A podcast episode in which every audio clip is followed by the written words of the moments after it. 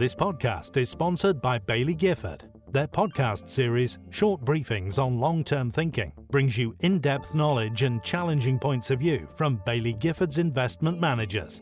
Search online for Baillie Gifford Short Briefings.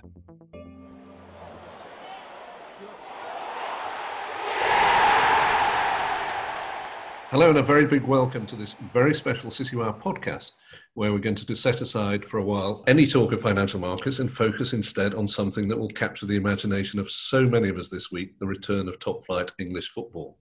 And we have a very special guest to help us do that in the shape of Jim White, who has been covering football on and off the pitch for many years at the Telegraph. Welcome, Jim. Hello, Richard.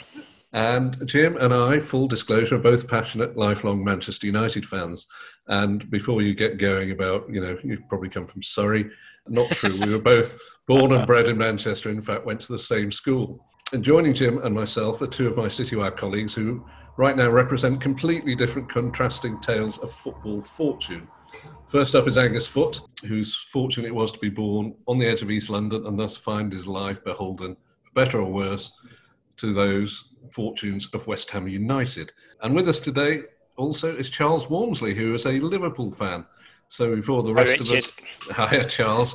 So before the rest of us grit our teeth and acknowledge the inevitable, let me ask Charles this question: Where were you born? I was born in Hemel Hempstead, which is quite away from Liverpool. Um, so yes, I am one of those fans. Uh, in my defence, I do go to every home game now, so I feel like I uh, I feel like I've earned my place to uh, enjoy the celebration that hopefully will come in the next few weeks. Fair enough. Well, we'll get on to footballing matters in a second uh, on the pitch, but I think we've got to start today with the news of the extraordinary campaign of Marcus Rashford to pressure the government into retaining free school meals over the summer. And lo and behold, he's won. Only about an hour ago, the government did a complete U turn and bowed to the inevitable. So those school meals, those free meals, will carry on through the summer. Uh, so, Jim, let's start with you. What does this tell us about the power of role models to do good, and in particular, how young footballers, uh, professional footballers, really derided at the start of this uh, pandemic about should they take wage cuts and do more? But this is an amazingly positive use of their power. So, uh, tell us about it. It, it's come back to haunt Matt Hancock, who said at the start of the pandemic, you know, footballers really need to get their act together and need to a, take a pay cut. Uh, and indeed, um, you know, from Gareth Southgate, who has uh, taken a, a 30% pay cut uh, to Marcus Rashford, um, to Harry Kane, um, to uh, across football, uh, clubs have been helping with. Um, uh, social issues around them. There's been a lot of uh, food banks delivering and so on. And this has really uh, come back to shoot them in the foot, uh, I think, in government. And now they're basically, uh, their policy is being dictated by what is um, decided by 22 year old centre forwards from Manchester United. So this is an interesting uh, uh, about turn. Jamie Carragher uh, wrote a really good column in the Telegraph uh, over the weekend where he basically uh, did a mea culpa. Uh, the, he said he fell into the trap of the classic old school footballer where he said about I think it was after England lost to uh, Iceland in 2016. He said, Well, the trouble with today's uh, generation is they're all spoiled. They don't know what they're doing. They're all weak. They're pathetic. Uh, I was the last of the old school. Um, and he did a complete mea culpa in the paper and said, Actually, this generation of young players are far more rounded. They're far more alert to political soundings. Uh, they're far more adventurous uh, than we ever were. And I, I think that, that COVID has actually demonstrated that, that uh, players are much more attuned to their community and to their environment uh, than they have been for years. And what's changed again is that they have through social media this incredible platform in order to deliver uh, good things. And and Rashford is is absolutely a role model. Um, somebody who has always been focused always been determined come from very very humble background. And he is somebody that the world wants to listen to. It's a really, really fascinating change for footballers, I think, who have long been derided as people only interested in the money. Right, and I mean, even before this, we uh, Rashford was doing his, his meals campaign. I think he's feeding, th- helped to feed three million people, which is just extraordinary. And we had Raheem Sterling sp- being very yeah. uh, prominent, speaking out on on racism. So it, it, it's pretty widespread. I mean, Charles. You also had um, Sancho in the uh, Bundesliga the other week, sort of making a point with, and I think that's now transferred to other teams in in Germany, sort of standing with him on the whole racism issue at the moment. Yeah, and we've got you know we've come from this thing where even the slightest political message on a T-shirt would raise hackles, and now we have pictures, you know, that very moving picture of the Liverpool players taking a knee yeah. before training, which was extraordinary. Angus. Yeah, I'd be interested to know what you think about the idea that there are these kind of seminal moments. I mean, Jim, you, you said, I think you said something about footballers, the way they this could be the moment which the way they are perceived changes. And I, I'm, I'm kind of an, of an age, and I can remember football in the 1970s, and you, you think back at the things that changed along the way. And so, you know, like 1990, where suddenly, because they put they used opera for the the World Cup theme tune, and it was suddenly they suddenly somehow pulled off this trick of glamorizing football, and then you know, it went from being this kind of dirty, violent game to something that was a lot more attractive. And then that then had longer term implications. And I just wonder whether this is one of those moments where, you know, as you say, football was seen as only concerned about money. You know, nobody would ever ask a footballer about politics. You only ever asked about, about football. And, and, and do we really, does it all tip and, and change and, and, and things will be different going forward? One of the things that's happened in lockdown is there's been this nostalgia. Uh, we've we've been watching reruns of Euro '96. We've been watching the England World Cup win in '66. '90's been there. I watched the uh, uh, Euro '96 uh, reruns, and what was fascinating about that was before the tournament started, footballers were regarded as the most dissolute bunch of people. You know, there was the whole the uh, dentist chair, dentist chair, and, and, the flight back from Hong Kong, etc., etc. And then England started to do quite well, and that whole thing changed. And Gazza used his celebration for his goal against Scotland uh, to make a kind of visual play on the dentist chair, and everything changed there. And we, we, we had a sudden switch. What was different then was actually the behaviour of the players hadn't changed that much. They were still a pretty dissolute bunch who liked to drink. I think the current guys are different. I mean, they're brought up differently they don't drink for a start. Um, you, you, you also find that they're much more astute about communicating with people. They're much more astute about their image and how it is used. And even in the last, I think COVID has changed it because even in the last year, you know, you would look, let's take an example of, of Manchester United. It would have two big celebrity players in there in Paul Pogba and Jesse Lingard.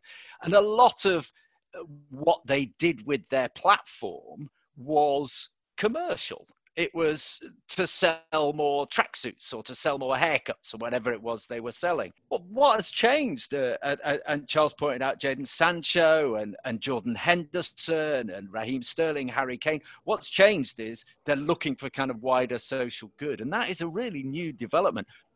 What I think will be interesting is whether there's a backlash against that and on Saturday, Marcus Rashford's, or Friday night when United play Spurs, Marcus Rashford misses a sitter. And suddenly everyone's going, well, you should be concentrating on your football, mate. this podcast is in association with Baillie Gifford. Find out more about their range of funds and investment trusts at www.bailliegifford.com. Well, that's a nice segue because uh, that we've got two games on Wednesday night and then United Spurs on Friday night. So, Jim, just to come back to you, you know, uh, had this been a normal season, nine games to go, we would have had a very cogent discussion about, well, this could happen, that could happen, West Ham could stay up, could United beat Chelsea, and it, it's all sort of fairly predictable. You know, there'll be injuries at certain clubs and, and a difficult run in. Now we've got nine, we've got nine games, sure, but empty stadiums, players who haven't played in anger for three months. I mean, how do you try and sort of put your pundit's hat on and predict how the season might play out? I don't know why you're asking me, uh, Richard. I'm obviously useless at predicting things at the best of times, but in these circumstances, no home advantage. That's a, that's a critical thing. There would have been a team that made a burst from uh, the bottom, broke away on the back of their home record. The fans would have got behind them. There'd have been a momentum. None Look at you here, Angus. It's it's like pre-season. West Ham's home record is terrible. everybody's fit. so maybe they're they're going to have an advantage there, but. Uh, it's like pre-season. Everybody's fit, you know. Uh, Tottenham, for instance, uh, Jose Mourinho had his excuse book uh, ready and open. You know, he had no Son, he had no Kane. What did he expect? What did people expect of him? Um, Manchester United have got uh, Rashford back and Pogba. Whether that's a good thing or a bad thing, we might discuss. But you know, everyone is back to speed, so you can't even see where they are. And and I think the the other thing is, is momentum. How much does momentum play? Uh, in a in in a season, if you're on a good run and then it suddenly stops, United hadn't lost for 11 games. Well, they're now starting again can you maintain momentum? How do you keep that going? It's it's made of a level playing field, and I think the only thing we can safely say about this season is that Liverpool will be the champions. That is literally the only thing we can safely say. I think this has thrown everything else up for grabs in a way that it probably wouldn't have done if we'd have carried on as normal. So Charles, I mean, yeah, they're going to be champions, teeth gritted, but you know, empty stadium, no bus ride. It's not really a title, is it? Well, it's still a title. I think it's uh, it's as much as a title as we're going to make it, and I think we're going to make it a big one, given it's the first one for 30 years. But yeah, I mean, obviously, there is a sense of disappointment. Um, you know, we all know this has to happen, and it's for public health reasons. It'll take much priority over us having a fun time and celebrating this. But you know, there was, I think, we because it was two games away. There was just this sort of hope among the supporters that yeah, if we can just get to the end of March without these measures coming in, we could celebrate the title in in the stadium against Crystal Palace. Um, sadly, that won't happen. Um, and yeah, and I think we all sort of feel like we're missing out a bit. Um, people always talk about Manchester United ending their drought and the, the scenes that day in um, in Old Trafford. I think, um, well, it, the game in Manchester at least, um, and we're not going to have that. But I think, yeah, at this stage, we'll, we'll, definitely take it and celebrate as much as we can, whether that's Zoom calls with all the people we go to games with or watch games with, whether that's um, you know maybe heading down to the park the day after for a couple of beers, uh, socially distance, of course.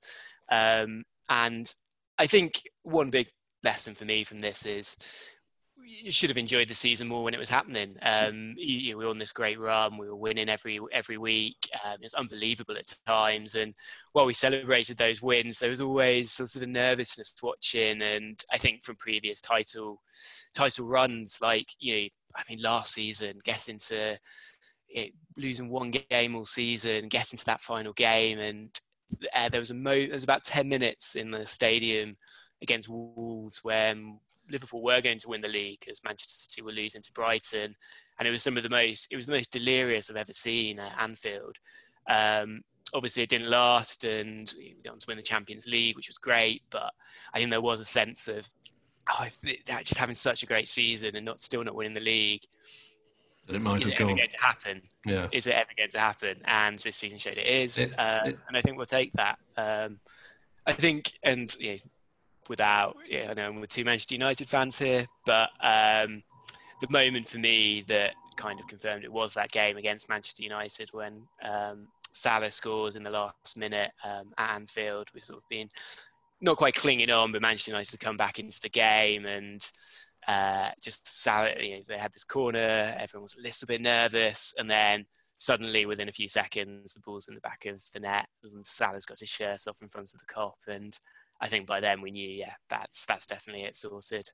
You deserve it, of course, Angus. If if Karren Brady at West Ham had had a way, uh, there'd be no relegation threat, and Liverpool wouldn't have a title yeah. to celebrate. So you wanted yeah. to call the whole thing off. I dissociate myself from that. Uh, I was just going to pick up on Charles's point, though. I did see the guy, the jockey who won the thousand guineas or the two thousand guineas, one or the other, I can't remember, uh, a week or two ago. uh, they asked him afterwards how he felt, and he said, "Oh, it's really there's no atmosphere. It's really a bit depressing." But he said, "Actually, in five years, all the record books will show is that I won the Guineas." Yeah. So you know, it's not as bad as it might seem, Charles. Um, the um, I, I, my, my, feeling, um, I mean, was, Jim's point about empty stadiums and the difference that will make. I think at home advantage rather.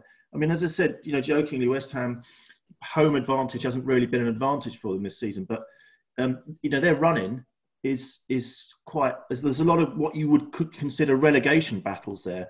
I just wonder if the whole no crowd thing will make a much bigger difference at the bottom of the table than at the top, because if you're you've got you know I think like Man City Arsenal tomorrow, which the Champions League, okay, but that's more about getting the job done. Uh, it's hard to see people getting really excited about those games. But down at the bottom, if you if you think back to previous years, you get those kind of dogfights at the end of the season where somebody just needs a point to stay up, and you know you've got home advantage and partisan crowd roaring them on.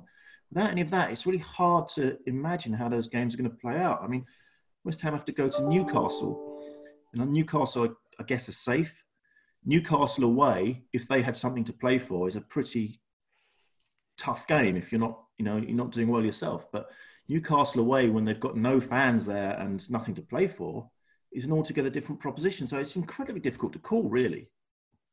Right. Absolutely.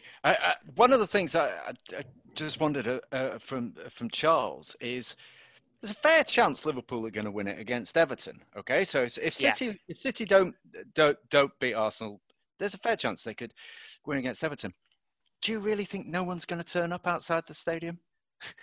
well, it's, it's, this has obviously been raised several times. I think fan groups, I mean, so the Spirits of Shankly fan group do a lot of work um, with the community um, and with uh, the club. And I think there will be a very, very strict kind of message going out from them. I wouldn't be surprised if, say, Klopp put something out as well. He's um, quite good at that, engaging with the fans and saying, "Don't do this." Um, he actually got in trouble in his first season when we got to the Europa League final um, in Basel, which is a tiny city, probably not really suitable for a major European final.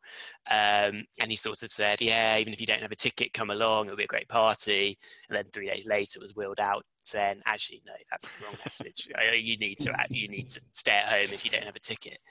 Um, so I think there'll be plenty of conditions on that front. And the other thing I'd add is if you ever go to um, Anfield or Goodison, they are a little bit out of the city centre. Um, obviously, there are you know, houses around there, but I think in terms of kind of you know, the ways of Liverpool supporters who live actually within walking distance of the ground where you know, the police can pick them up beforehand, I think it would be quite hard and arguably not really worth a lot of people's time to sort of head up there not be able to see the game and uh, you know probably get get a big fine. So I'm I'm fairly confident that if there are it won't be big crowds, might be a few little crowds, but um, I think should be under control. Yeah, I was going to. I mean, I'm glad you mentioned Klopp because he has he is such a tremendous force for good. You know, we talked about the footballers, uh, and Jim mentioned Gareth Southgate, but but Klopp really does seem like a man with a with a proper conscience on his on his in his head completely. He's definitely, I mean, you see interviews with him, and he's definitely very well. He thinks out what he's saying. He's very well spoken in terms of what he picks his arguments on.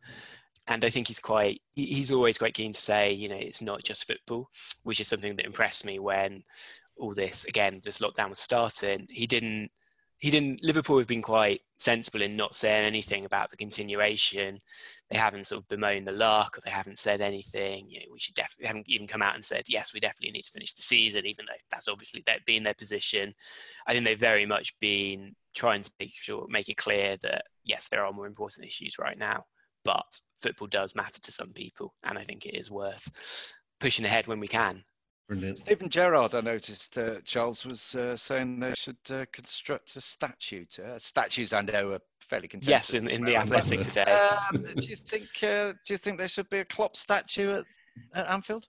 I, I, think it's a little bit too soon. I mean, they've only just put up a uh, Bob Paisley statue, and uh, and so I don't think there should be a rush to put up any kind yeah. of new statues at this point. Um, I think it's better I've heard an argument before, and I kind of agree with it that footballers, you should wait at least until they retire before you kind of memorialise anything to do with managers or players. Um, so yeah, I don't think there's any need to I mean, rush that. Um, Alex Ferguson had to wait what 13 titles to get a statue and a stand named after him. So yeah, your boy hasn't won one yet. exactly, exactly. And I think I think Klopp would probably find it a little bit embarrassing to have one straight away. So uh, yeah, I don't think I don't think there'll be any rush to do that. One one for David Moyes at West Ham, uh, Angus. Yeah, they got Bobby Moore statue. I think that's probably better. Anything's better than the Michael Jackson one, which Grace yeah, never forget that. and is now that was yeah is now in the Museum of Football up in Manchester. Should you ever hop up to that fair city? Okay, I think on that note of statues, deserved and otherwise, uh, we'll wrap up. Uh, thank you, Jim, for joining us. Uh, thank you, Angus and Charles, as well, and uh, we'll say goodbye to everybody and let's hope we have an enjoyable end to the football season.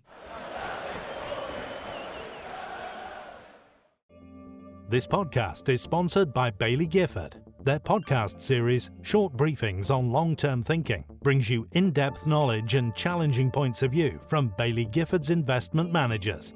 Search online for Baillie Gifford Short Briefings